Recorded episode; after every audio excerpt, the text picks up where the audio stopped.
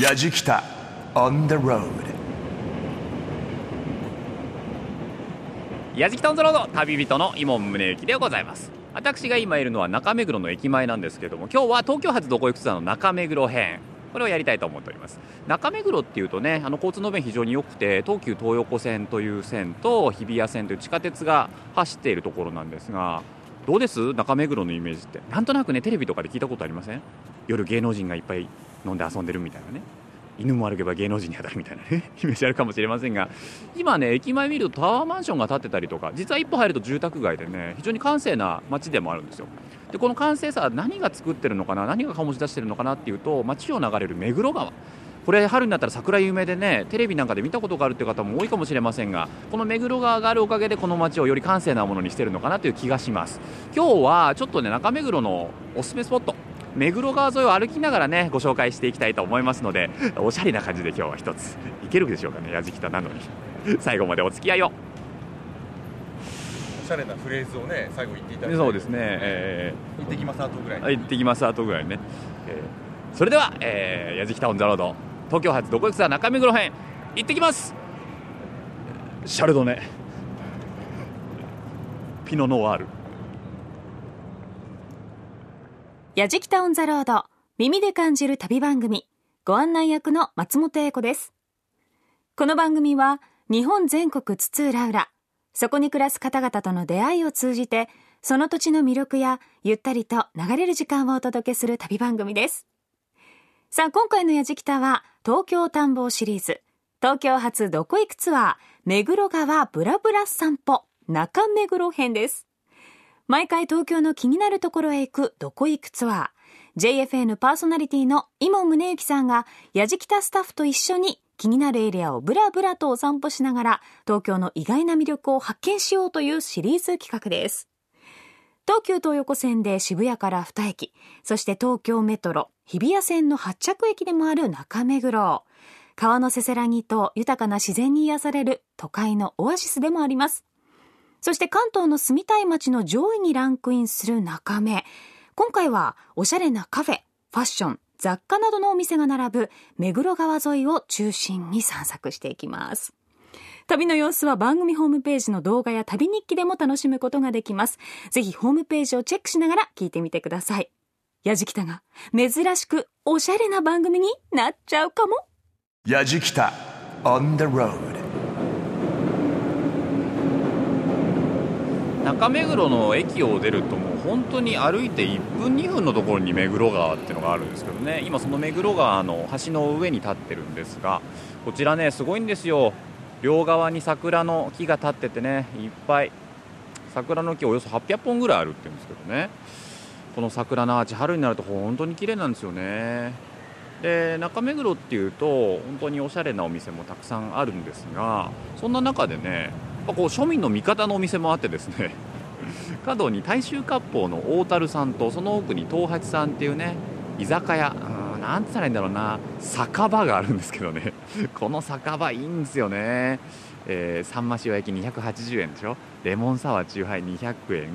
ビール大瓶500円オールタイム大サービス中。でも考えてみたらこの辺住宅街だからもともとこういう色だったのかもしれないね。後からなんかおしゃれな色合いが出てきたのかもしれませんしね。角にタバコ屋さんとかあって。ちょっと今日は目黒川沿いをねふらっと歩きながらいろいろなものを見つけていこうかなと思っています。あ外国の方も多いんだよね。目の前外国の方が買い物袋を手に下げて歩いておりますが。お菓子がいっぱい。お菓子いっぱいだね。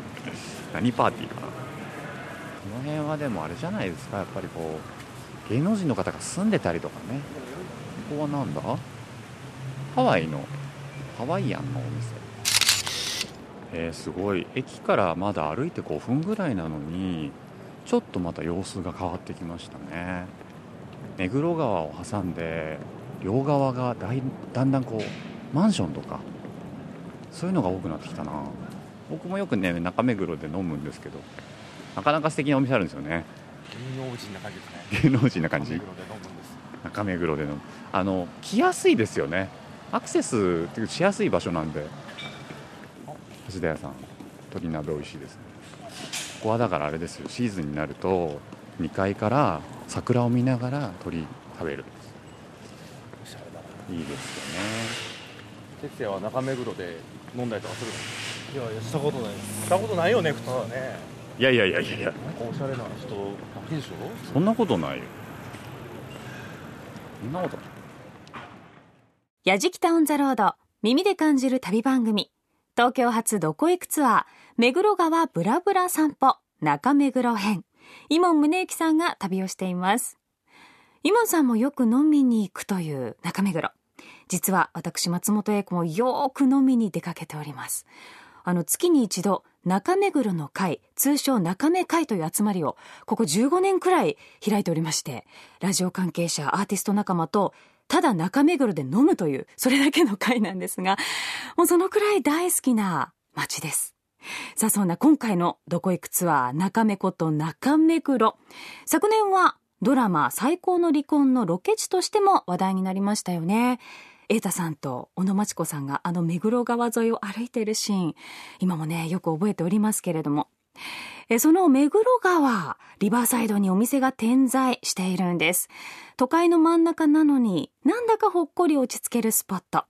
おしゃれカフェおしゃれレストランおしゃれ雑貨ショップがたくさんあるんです。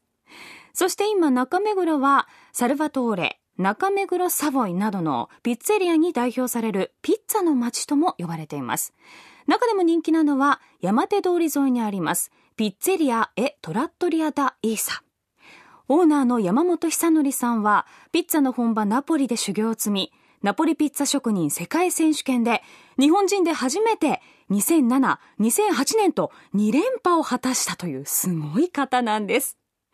さあ、矢敷太一行、目黒川沿いから山手通りへ移動。ダイーサへ向かいましたが、行列の絶えないお店ですからね、入れるんでしょうか。さあ山手通りをね、えー中目黒の駅を背にして歩いてきてたら、まあ、道沿いには本当なんかオープンなお店もたくさんあってなんかお外でねご飯食べたりとか飲み物飲んだり休まれてる方多いんですけどもその中にあってここですよ。中目黒といえばですよ。このピッツェリア。ものすごく有名なんですね。ダ・イーサさんです。非常に大人気でねもう僕もね名前は聞いたことありますしねいつか来たいなと思うんですけども常に行列してるっていう。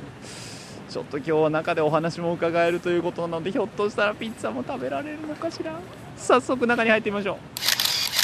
さあお店の中に入ってまいりましたけどもこちらのオーナーにお話をお伺いしていきます。山本久則さんです。よろしくお願いします。はい。山本さんピッツァの職人として世界一しかも2年連続で、まあ、まあもう昔のことです。いやいやいやいやいや。やっぱりでも日本で本格的なピッツァの店やピッツェリアを作るときにうん。やっぱりその本場の技だったりとかええ。伝統みたいなものには相当気を使われてると思うんですけどいかがですか、そうですね。やはりあのピッツェリアというねものがあの日本でこれだけね今となれば広がりましたけども1 5 6年前、まあ、もうちょっと前かな、はい。その頃はやはり本格的というかねいわゆる現地でもおかしくないようなピザ屋さんというのは本当なかったんですよね。その中でやはり僕がやっていきたいなと思ったのはナポリのね土地に植えてもちゃんとこうやっていけるようなお店ん。を東京でやってみたいと、はい、やっぱり東京のピッツェリアちょっとおしゃれすぎるお店も。そうですね。もうおしゃれだしやはり値段もねそれなりしますし、はいはいはい。それはそれで悪いことじゃないんですよ。ただ本当のピッツェリアってなんだろうってね、やはり庶民の食べ物とそう考えた時に誰でも気軽に子供からおじいちゃんおばあちゃんたちまででとても偉い人もうん一般の庶民の人も分け隔てなく、満席だったら並んでもらいますしそれがいわゆる向こうのスタイルと。それをやりたかったわけですよね。僕の親方エルネスト・カチャーリさんって言ってとても著名な方だったんですね。向こうではええ。有名な親方で。日本におけるピッツェリアの立ち位置。え。こんな話をよくしてたんですよそうすると彼はいやお前がやはりねこの150年200年続いた歴史のものを正しく日本に植えてこいと。これが彼の僕に対するこうメッセージというかね。え親方ってこちらのお店に来たことは？残念なことにね5年5年ぐらい経ちましたね僕お店出してね。ちょうどね6年前にね彼ねあのがんで亡くなったんで。すそうなんですそうだからそれも最後のメッセージとしてあの僕ね当時は結構その2007年2008年とねあの優勝させてもらって、はい。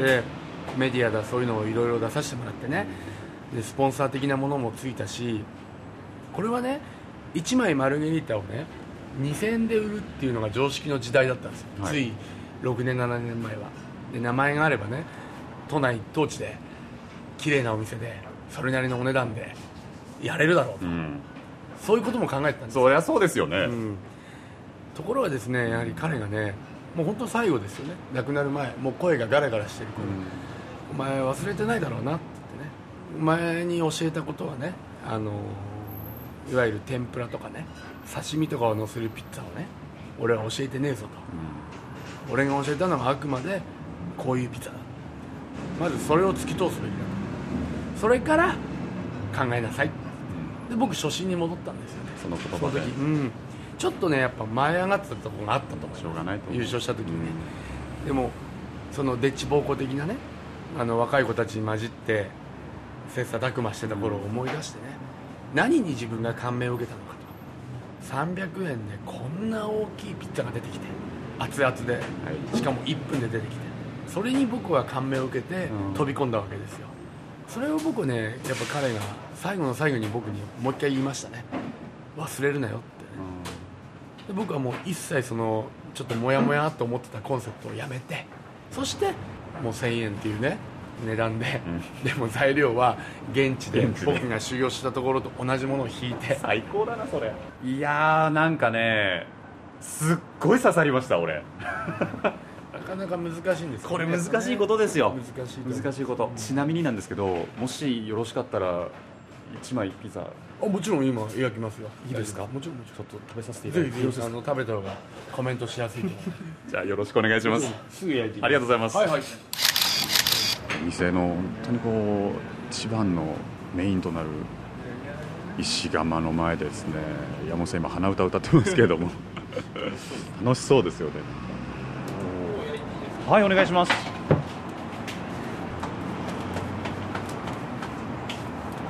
うわあっという間に生地がね。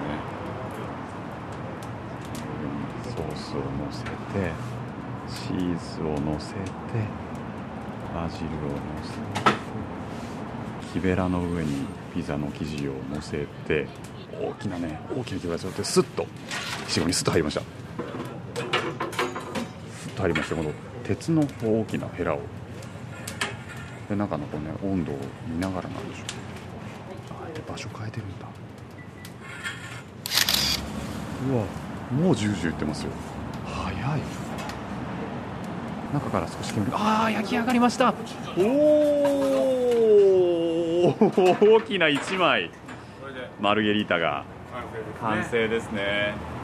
美味しそう。は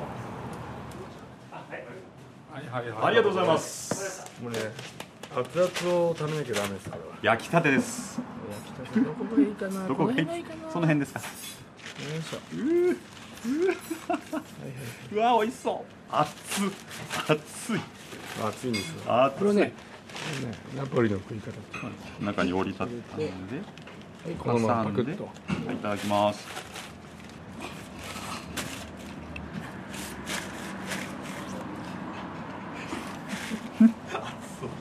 う。ん。めちゃめちゃうまいですね。めちゃめちゃうまい うまいしか言いようがないもん。もうこれいくらですか？これお昼は1000円で。マジっすか？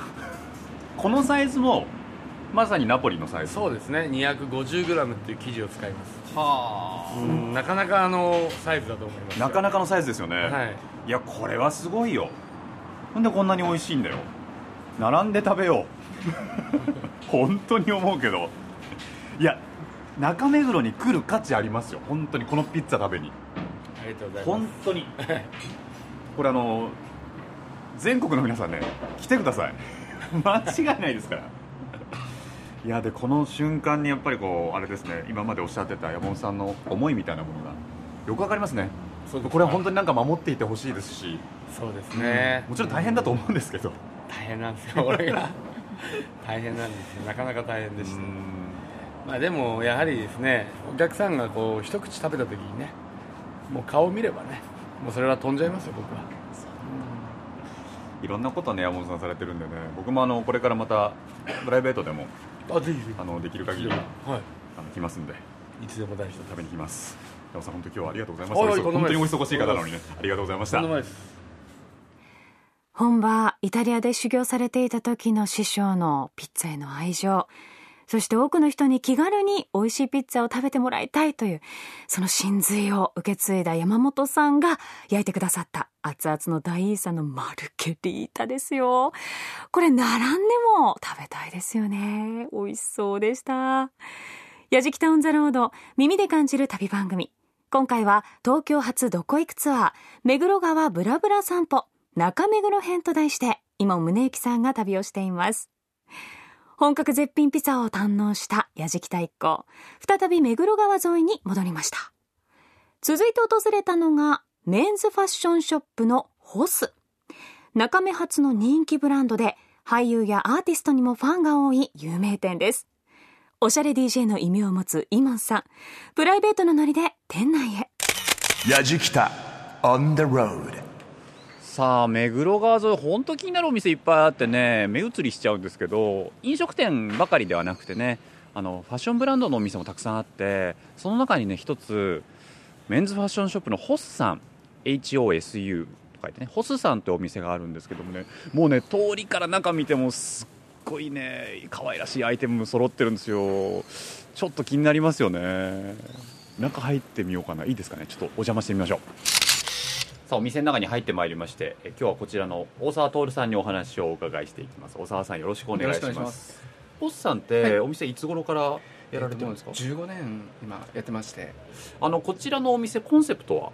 えっ、ー、とですね一応まあデニムと手刺繍をメインでやっておりまして、はい、でデニムなんかやっぱすごくこだわってるんですけれどもやっぱ中目黒で15年やってますんでそのセルビッチと言われる耳の部分ですね、はいはい、そこをあのピンク桜のピンクとブルーにしたりですとかそういうちょっとこだわったデニムを作ってます。ということはこちらに置いてあるアイテムはオリジナルのものが多い、全てオリジナルになります、ね、全てオリジナルですか、はい、ちょっといくつかおすすめのアイテム見せていただいていいですか？はい。大丈夫です一応まあこちらになるんですけれども。デニムありますね、はい、やっぱ一番のおすすめがデニムになりまして、ええ、一応もうあの0年のものから25年までの経年加工をしておりまして。えはい。マジですか。ものによって本当に3年ですとか8年10年15年18年19年25年までありまして。すごいですねそれも。そうなんです。ジャックストレッチ入ってますのですごく履きやすくてですね。はい。皆さんに好評いただいてます。いいですね、はい、あ確かに手触り感もそうなんです。柔らかいですね。そうなんです。これちょっとなんかノンウォッシュっぽいですけど、はい、本当だったらね硬めなのはずなのにでも柔らかくそうなんです。生地感がすごく、はい、生地からやっぱもう糸から作ってますんで。そうなんはい。もう全てオリジナルおいくら？こちらで、えっと、2万4000円になりますへえ、はい、まあデニムもそうですけども、はい、他にはどんなアイテムが？あとまあ今ちょっとまあ時期でいきますとこのレザーのシリーズ。あレザーのベストですね。はいレザーのベストがあるんですけども一応これがエゾジカ。ええー、はい。ああなんか触ったことない生地感だわ、はい、これ。あとこの血筋がやっぱ出るのがちょっとこのエゾジカならでは。うわすげえ、はい、年間で300頭しか取れない貴重なものとなってまして。北海道の人なんでね。愛着がありますよねやっぱりなんかね、来たらいいじゃないみたいなね。でもお高いんでしょ？そうですねこちらでやっぱ9万5000円。あまあそうですよね、はい、レザーもねちょっとカラーが入ったりしててねすごく可愛いんですけど、はい、へえ一応先ほどちょっと言っていたと手刺繍。ああ気になります。はいあパーカーの刺繍すげえ可愛いっすね、これ。手刺繍これ手刺繍なんだ。そうなんです。あ裏にも花の刺繍入ってますけど、ピースマークが花模様で作られてるんだ、はい、これが一番やっぱ今年は人気で皆さんに来ていただいてるものになりますね。いいっすね。はい。なるほど。はいもうこの辺が一番やっぱホスといえばみたいなホスといえば。はい。なるほどね。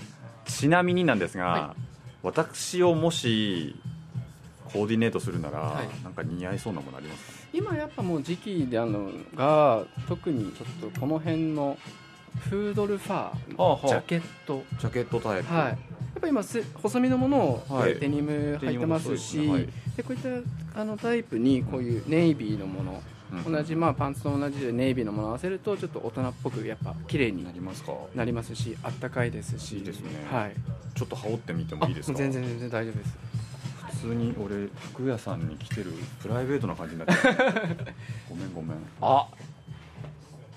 いい感じっすね。そうなんですよ。すっごいあったかい肌触りいいし。へえいいっすね、あはい、このプードルファンのシリーズはうん。毎年人気でへえ、はい。好評いただいて。そうなんですか。おいくらですか？2万7000 2円。万7千奥さんに相談します もうね服ばっか買ってんじゃないよって。すごいすごい怒られるんだよね。15年もお店をこちらでやってると、はい。中目黒っていうのが本当なんかいろいろな側面で大沢さんも見ら見られてると思うんですけど。そうですね、うん。やっぱ一番最初なんかはやっぱすごいまあアンダーグラウンドなところでから入ってすごいおしゃれな方だとかがまあいて、まあ、代官の方から流れてきたりとかっていうのもありましたけれども、え今はやっぱりもう飲食店も多いですし、はい。特にやっぱ女性が多くなりましたし。女性多くなりました。はい。でまあ洋服もすごいお店が多くなりましたんでおしゃれな方がやっぱ格段に上がってるんじゃないかなっていうのはありますね。でも僕おしゃれな街に来るのってすごいいいことだと思ってて、はい。そうすると勉強になるじゃないですか。そうですね。あの人みたいな格好真似してみようとか、はで例えばお店に入っても例えばこのお店の商品のラインナップ見てあこれ着てこれ合わせてみたいなのが、中目黒にいるとすごい自由に楽しめる気がするんですよね。ああでもそれはあるかもしれないですね。なんかやっぱ銀座とか表参道ではちょっと着飾っていかなきゃいけないなっていうイメージがちょっとあるんですけども中目黒っていう街だとやっぱりそのショッピングしながら途中でお茶してとかあと川沿いとかやっぱ歩いてるとすごく気持ちもいいですし。うんはい。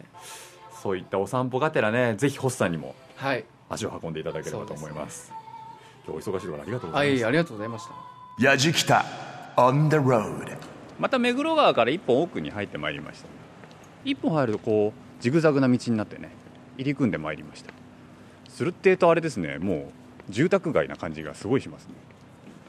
住宅もあるありつつお店もあって。ありつつの。面白いね中目黒。おしゃれな街ってねさりげなくお店がありますよね。ある。路面の個人経営ショップ系ね。お何ですかこちらのお店。なんかね古き良き家屋を改装した感じの京甘味と地用美肌鍋。青屋？青屋さん？青屋の隣？あなんだろうすごい気になる。あ青屋の隣に青屋がある。ここだ。営業中です。奥へどうぞ。ちょっとちょっとこれ完全に人の家の路地でしょ。いいの？これ入って。すっごい狭い路地をね家と家の合間の隙間ですよ。野良猫がいそうな感じの。路地を入るとうわ素敵じゃないですか。青屋さん。青い家と書いて青屋さんですね。引き戸の格子の感じがいいですね。ちょっと中入ってみましょうね。よしお邪魔しよう。松本英子がお送りしています。やじきたオンザロード。耳で感じる旅番組。東京発どこ行くツアー、目黒川ブラブラ散歩、中目黒編と題して、今回の旅人、今宗行さんがお届けしております。さあ、続いては、目黒川の一本裏の通りへ。緑の木々に囲まれた青屋さんへお邪魔します。こちらは、築50年の古民家を改装したお店で、まるで田舎の一軒家を訪れたような佇まいです。厨房で腕を振るうのは、テレビ、雑誌でおなじみの女性料理人、青山由紀さんです。さあお店の中に入ってまいりました。ものすごく素敵な雰囲気なんですよね、えーこちらの青山美樹さんにお話を伺っていきます。青山さんよろしくお願いいたします,、はいます。もうテレビでもおなじみのっていう感じでございますけれども、青山さんこちらのお店、はい。築年どれぐらいのお家を改築なされたんですか？多分50年近いと思います借りた時に40弱だったので今もう10年目に入ってるので。外から見てもはい。佇まいもいいですし、中入ったらまたねそれをはいきれいにされてて、こちらの内装のコンセプトとかはあるんですか、おばんざい屋なので、うんうん。えーあまりかっこよくなくというか手作りでお料理も手作りなのでお店もこういうカウンターとかも全部自分たちで作って家具も作ってはいやりました。なんか居心地のいい感じがすごいします。ますけれども提供するメニューなんていうのはどういったものがあるんですか、メニューは、えー、と京都のおばんざいの定食もありますし、はいはいえー私自身が祖父が韓国人だったので、ええ。韓国の家庭料理と、えー京都のおばんざい一緒に食べてきたのでそれを合わせたようなお鍋が代表のお料理で、えー青や辛鍋と言います。青や辛鍋、はい。こちらの代表メニュー、はい見た目はなんか豆腐のチゲみたいな寸粒に見えるんですけれども、ええあの作り方は全然違っていて、うえー京都の白味噌とかお出汁も京風のものを使っていますし唐辛子とかこちらは韓国まで買いに行って、えー。ー本当にそれを合わせたいいとこ合わせたようなお鍋です。なるほど、はい。もうなんかあれですよね。聞いてるだけでうまそうなんで。ちょっとあのせっかくですから、い、いただいてもよろしいですかね。ひぜひありがとうございます。はい。はい荒山さん来ましたけれども、はい。い、やうまそうですありねがとうございます、うん、なんか見た目ははい確かにね、その韓国風な感じもしますけれども、ここは京都と合わさった。そうですね。ニンニクも入ってなくて、へ本当にオリジナルのお鍋です。ちょっとじゃあいただいてみます、もう具沢山なんでね。そうです。ほとんどお豆腐なんですけど、わあわあわあでも、はい。本当だ。卵が落としてあるのであうんあちょっとまろやかになってる。いただきます。おおものすごいコクがあってうまいですね。あありがとうございます、香りもいいな。熱々なのが嬉しいですねまたね、はい。これからの時期ね特に。そうね。ん。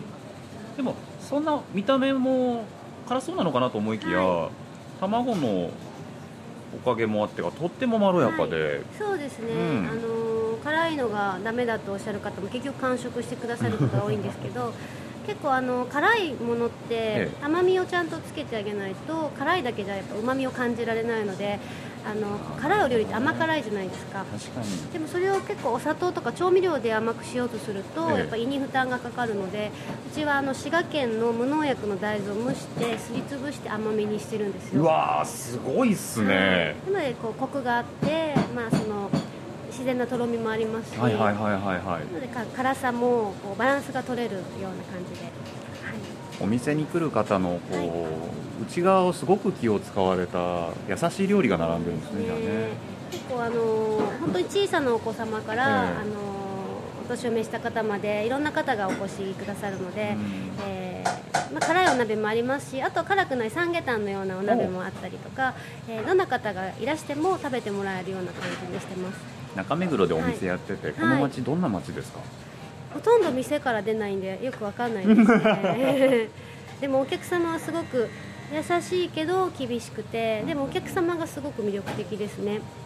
うちはこのお店の隣にお菓子屋さんもあるんですけど、ええ。本当にあの毎日顔出してくださったりとかお客様にいろいろ教えてもらうことが多くて。本当になんかお客さんってね、うん。多分住まわれてる方もきっと多い町だとそうです思うんですよね。ね地元の方が多分多いと思います、うん。はい。そういった方がねお店に来て、うん。その空気っていうのはきっと町の空気だと思うんで。ね、いやぜひあの町の人たちを優しくあはい、胃袋を温めてあげてください、はい、頑張ります。ありがとうございます。すいません。なんか貴重な時間ありがとうございました、はありがとうございました。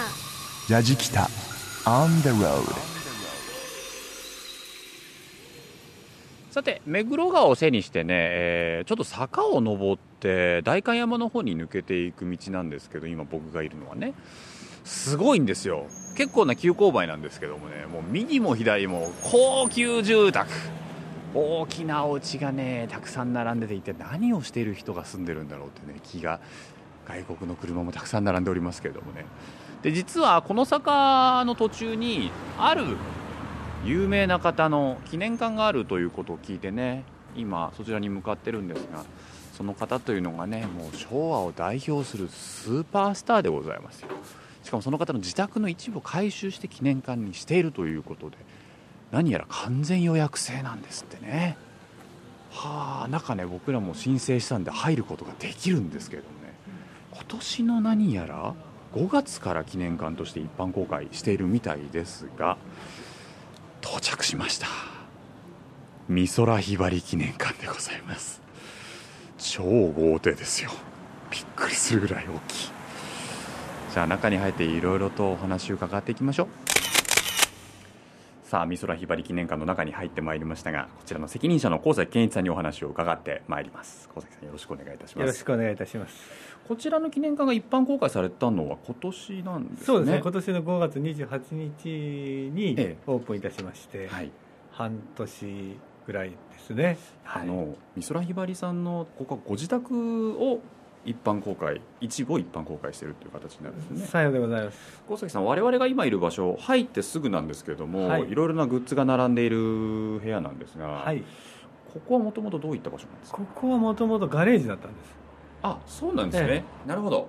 ガレージだったからかもう目の前がねすぐあの道路っていうかそうですね。坂の途中なんですけれどもね、ええ。なるほどね。ここを改装して今ではね美空ひばりさんの記念のグッズ、まあ、CD もちろんそうなんですけど DVD ええ。もろもろ並んでいてあでモニターがあるんですけれども、はい。でモニターの前には、まあ、椅子が並んでいて、ええ。こちら映像が流れるんですね。そうですね。あのご入館前に約13分間ほどの映像を見ていただいて、まあ、あ美空ひばりとはこういう、まあ、人物だったんだっていう、うん。まあ、皆さんご存知なんですけどもう一度そのストーリーをですね、えー復習していただいてでそれから上がっていただくという趣旨でございます。そこで熱量がどんどんどんどん上がってって、気持ちが高ぶってからの中ですからね。そうですね。もう皆さん感動して帰られるんじゃないかと思いますけれどもね。ちょっと我々もね、えー中を見せていただきたいと思いますのでよろしくお願いいたします。よろしくお願いいたします。やじきたオンザロード東京発どこ行くツアー目黒川ブラブラ散歩中目黒編です。さあ続いてイモンさんとやじきた一行が訪れたのは今年5月にオープンしたばかりの中目黒の新しいスポット。1989年平成元年に亡くなった国民的歌手美空ひばりさんのご自宅を一般公開した美空ひばり記念館。お嬢の愛称で親しまれた美空ひばりさんは昭和24年12歳でレコードデビュー。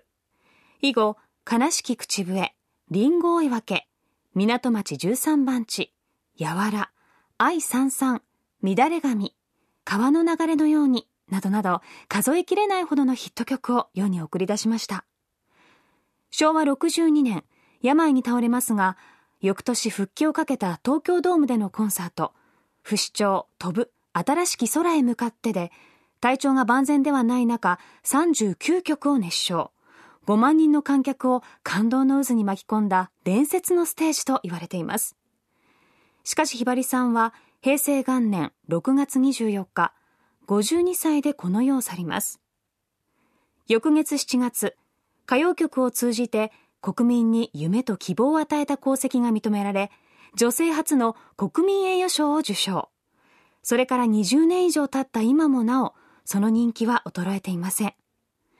そんな美空ひばりさんが亡くなるまで過ごしていたご自宅を見学させていただくことができました。やじきた on the road. お揃いですね。はいではお車の説明させていただきます、はい。こちらはひばりさんがお仕事でお使いになってたキャデラックでございます、うん。で後ろがフラットシートになっておりまして、ん。えあお休みになれるようになってなるほど。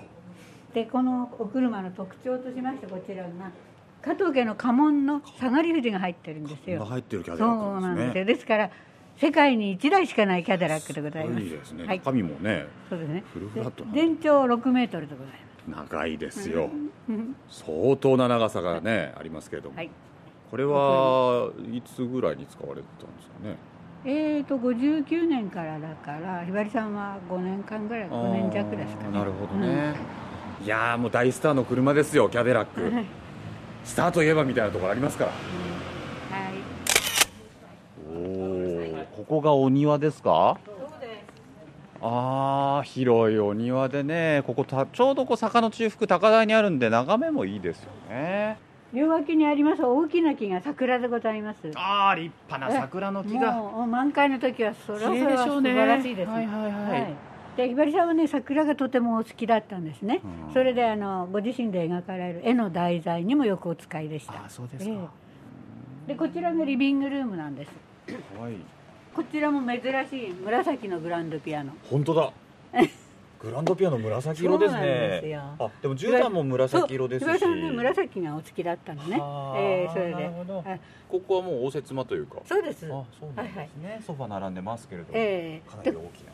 特徴がまたこれ一面ガラスなんですよ、あ本当ですね、ええ。庭からねお部屋が見渡せるんですけども一面ガラス。ホテルのラウンジを見てるみたいですね。ああそうですね、ええ。であちらからひばりさんこちらご覧になった空も見えたしええでお庭がね一望できたのでなるええほど。お気に入りの場所だったようでございます。冬の寒い日なんかは中からこのお外を見てはい。心を休められていたということでしょうね。そうここから中にはい、入ることができるんですか？どうぞお入りください。あ仏間に。あの。失礼します。いらっしゃいませ。ああのこちらに仏仏壇が。ございますーのあーなるほどなるで、おほど。参りをよろしくお願いいたします。たくさんね並んでる胡蝶蘭がこちら仏壇があるお部屋なんです。仏間にね国民栄誉賞の盾がありますよ。うわすごいな。宝物ばっかりですね。お参りさせていただきますかね。失礼します。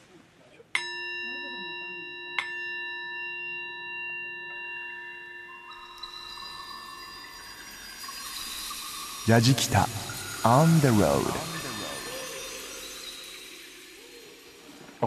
えーとお参りした後こちらで何かいただけるんですね、はい。あれお茶とかりんとうが出されておりますけれどもこのかりんとう何かゆかりがあるんですか？あのー、岩井さんが大好きだったんですね。へえあ。それで今日あのそれをお召し上がりいただいて、はい。で帰りにはこれお土産であらー。はい、あのお持ち帰りいただくようになってますパッケージにも書いてありますね、はい。新宿中村屋の黒かりんとう、はい。へえお好きだったんですか？はいそうですどうぞ。じゃあせっかくですからひばりさんの好物をいただきましょう。ご自宅のね仏間でまさか黒かりんとういただけるなんてねちょっとすごいすごいことですよ。これね皆さん美空ひばりさんの思い出話なんかに花を咲かせるわけですよ。やっぱり仏間でそういうのってね個人にとってはとてもね。いいかもしれないですねあそこにかかってる絵がひばりさんが描いた絵なんですね。あのー平成になってからご自分でこの詩を作ってそれで絵を描かれた。じゃあもう本へえ半年前。ああなるほど。6月に亡くなってるから本当半年前ですね。平成の終われえー荒海に流れ着き命の歌よ穏やかにっていうふうにね書かれてますが。絵もね本当にお上手で鯉がこう川から跳ね上がる感じですね。躍動感ある。でもすごくこうユーモラスなねお顔立ちもしてて愛くるしい鯉の絵を描かれております。いやっていうかここすごいですよね。やっぱりね美空ひばりさんのやっぱり触れていたものだったりねご自身の残したものに直接触れることができるわけですからね。やじきた On the road 今僕が立ってるのは目黒川の上橋の上なんですけれどもここにはねあの冒頭でも言ったかもしれませんが桜並木があって。で実はですね今は点灯はしていないのですが取材中ねこちらの桜並木に青いイルミネーションが点灯されてその名も青の洞窟2014というねイルミネーションイベントが行われるそうです。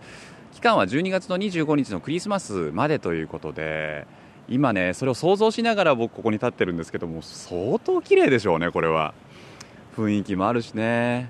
でなんかこのいい雰囲気の街にいる人って本当に雰囲気も良くて今日取材したところ全てそうでしたね。なんかおしゃれな街ってちょっととっつきにくい感じがあると思うんですけどそんなこと全然なくてなんか自然とこの街を愛していて来る人を愛してくれてだから僕らもなんかこう一元さんでも入りやすいお店がたくさんあるんだなっていう感じです。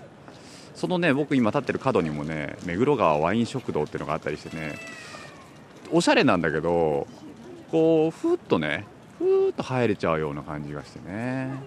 うんなんかいいなこの街。やっぱり好きだなって思いました。渋谷からもね来やすいんでぜひぜひいろんな方に中目黒を堪能してほしいなと思っています。ぜひ東京発どこ行くツアー次はどこ行くんだろう。おしゃれタウンかなどこかな。次回もお楽しみに。旅人は伊門宗行でした。やじきた。On the road. Grooves and moves your day. 東京発どこ行くツアー目黒川ブラブラ散歩中目黒編と題してお送りしてきましたやじきたオンザロード。イモンさんもおっしゃってましたがおしゃれな街でおしゃれなお店ばかりだとなんとなく敷居が高い感じもしてしまうんですが中目黒実はリーズナブルだったり気楽にフランクにブラブラできてしまうそんな素敵な街なんですよね。よく中目黒に行きますよと初めに私も言っておりましたけれどもいやー、初めて知る情報もたくさんありましたね。これで中目好きなんて大きな声で言っちゃダメだなと反省してしまいました。これからはいろんな中目を探してみようかなと思います。中目発のブランドホッスですとかね、美空ひばりさんの記念館も気になりました。今回のやじきたメンバー4人衆が美空ひばり記念館で撮った写真もなんともいい感じです。ぜひ番組ホームページの動画や旅日記でも楽しんでくださいね。アドレスは www.jfn.jp スラッシュやじきた。www.jfn.jp スラッシュやじきた。やじきたオンザロード。ご案内は松本英子でした。